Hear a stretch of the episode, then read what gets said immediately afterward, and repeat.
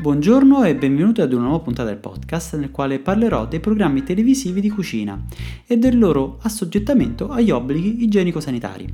Ricordo che tutti i richiami legislativi di giurisprudenza sono consultabili al link riportato tra le informazioni della puntata. Sono Mauro Scorzone e questo è Food News and Law. Ora la sigla e si inizia.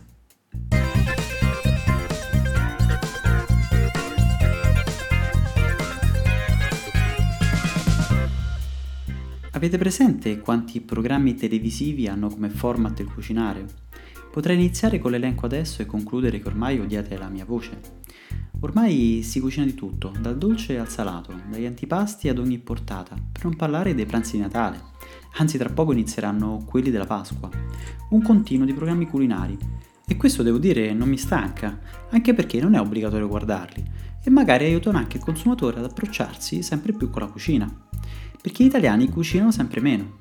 Da una ricerca di cui ho ripreso le info da un articolo di cui vi riporto il riferimento dalle notizie della puntata, emerge che solo il 32,7% dichiara di preparare a casa il pranzo ogni giorno e solo il 53% prepara la cena. Richiamando questi dati con quelli rilevati lo scorso anno in riferimento ai pasti consegnati a domicilio, argomento oggetto di un precedente podcast, abbiamo la certezza che l'italiano medio dedica sempre meno ore alla preparazione dei pasti. Secondo le stime dell'osservatorio e-commerce B2C del Politecnico di Milano e di Netcom, il giro di affari per il cibo online sfiora gli 1,6 miliardi di euro nel 2019. L'evoluzione dei pasti pronti da sport saranno le dark kitchen e ve ne avevo parlato sempre nel podcast dell'anno scorso.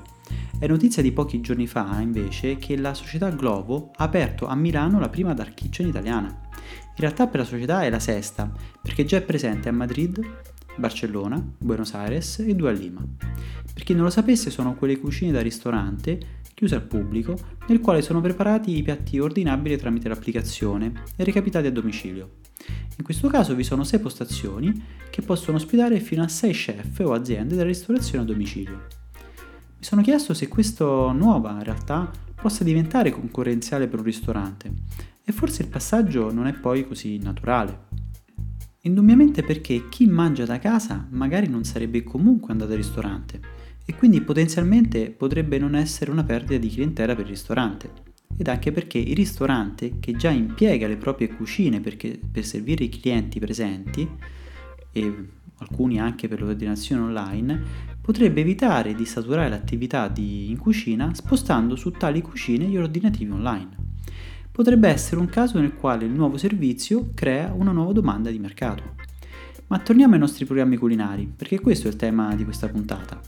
Anzi, magari se vi sono argomenti che vi interessa approfondire, magari mandatemi un messaggio, un WhatsApp, un numero che trovate tra le info.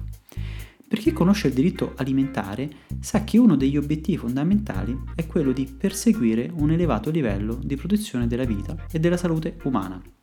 Per poter raggiungere tale obiettivo a livello comunitario, così da poter anche realizzare l'ulteriore obiettivo della realizzazione della libera circolazione degli alimenti nell'Unione Europea, sono stabiliti alcuni principi che ogni operatore del settore alimentare deve osservare in materia di igiene e sicurezza e codificati nel regolamento 852 del 2004 e nel regolamento 178 del 2002. In materia di igiene, il regolamento 852 del 2004 stabilisce le regole di base comune, comuni da adottare per la produzione in considerazione di igiene di tutti gli alimenti, in relazione ai requisiti strutturali, operativi e igienici degli stabilimenti, per i riconoscimenti degli stabilimenti e dei requisiti di magazzinaggio e di trasporto. Ovviamente per poter raggiungere tali livelli non basta applicare le regole base, ma implica anche la, co- la collaborazione e l'impiego dei dipendenti delle imprese alimentari nell'applicare il sistema HACCP. Tali principi si applicano a praticamente tutti gli alimenti, ad esclusione dei prodotti ad uso domestico privato, alle preparazioni, alla manipolazione, alla conservazione domestica di alimenti destinati al consumo domestico privato, alla fornitura diretta di piccoli quantitativi di prodotti alimentari dal produttore al consumatore finale o ai dettaglianti locali che forniscono direttamente il consumatore finale, ai centri di raccolta e alle concerie eh, che rientrano nella definizione di imprese del settore alimentare solo perché trattano materie prime per la produzione di gelatina o di collagene. I prodotti esclusi quindi sono veramente esigui, come anche i soggetti che devono osservare tali regole. Sono soggetti sia gli operatori del settore alimentare che effettuano la produzione primaria e sia coloro i quali eseguono qualsivoglia fase della produzione, della trasformazione e della distribuzione di alimenti.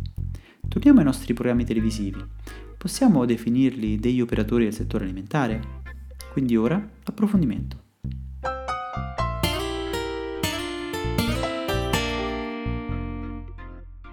La risposta più ovvia potrebbe essere ricondotta osservando gli scopi che persegue un'emittente televisiva, a differenza di un'azienda alimentare.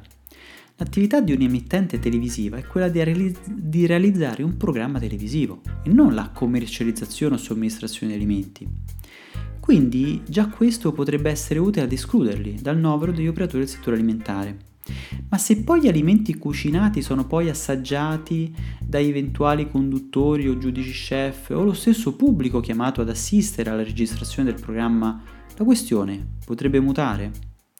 La risposta anche in tal caso potrebbe vertere solo considerando che tali attività sono eventuali o comunque si inseriscono sempre nell'evento mediatico che non smette di esserlo solo per tale attività. Pertanto un evento televisivo cinematografico o anche teatrale che presenta la, prese- la, preparazione ed il consumo in scena di alimenti non può considerarsi assoggettabile agli obblighi di registrazione presso le ASL ai sensi del citato regolamento 852 del 2004 né tantomeno al controllo ufficiale da parte delle ASL come lo stesso Ministero della Salute ha voluto chiarire con la circolare numero 4722 del 12 febbraio del 2020. Questo però non deve assolutamente implicare la diffusione di errate pratiche igieniche sanitarie tali da poter concorrere alla divulgazione di errati comportamenti nel pubblico, ovvero il non rispetto degli standard igienici. Con questa notizia vi saluto. Vi, ci risentiamo con un altro argomento nel prossimo podcast. Se questo podcast vi è piaciuto, vi chiedo di mettere un commento positivo, un like, una stella sulle varie applicazioni che utilizzi per ascoltarmi e di condividerlo e mandarmi un messaggio anche per critiche o scritto tramite WhatsApp al numero 328 62 04 032 e vi ringrazio per avermi ascoltato.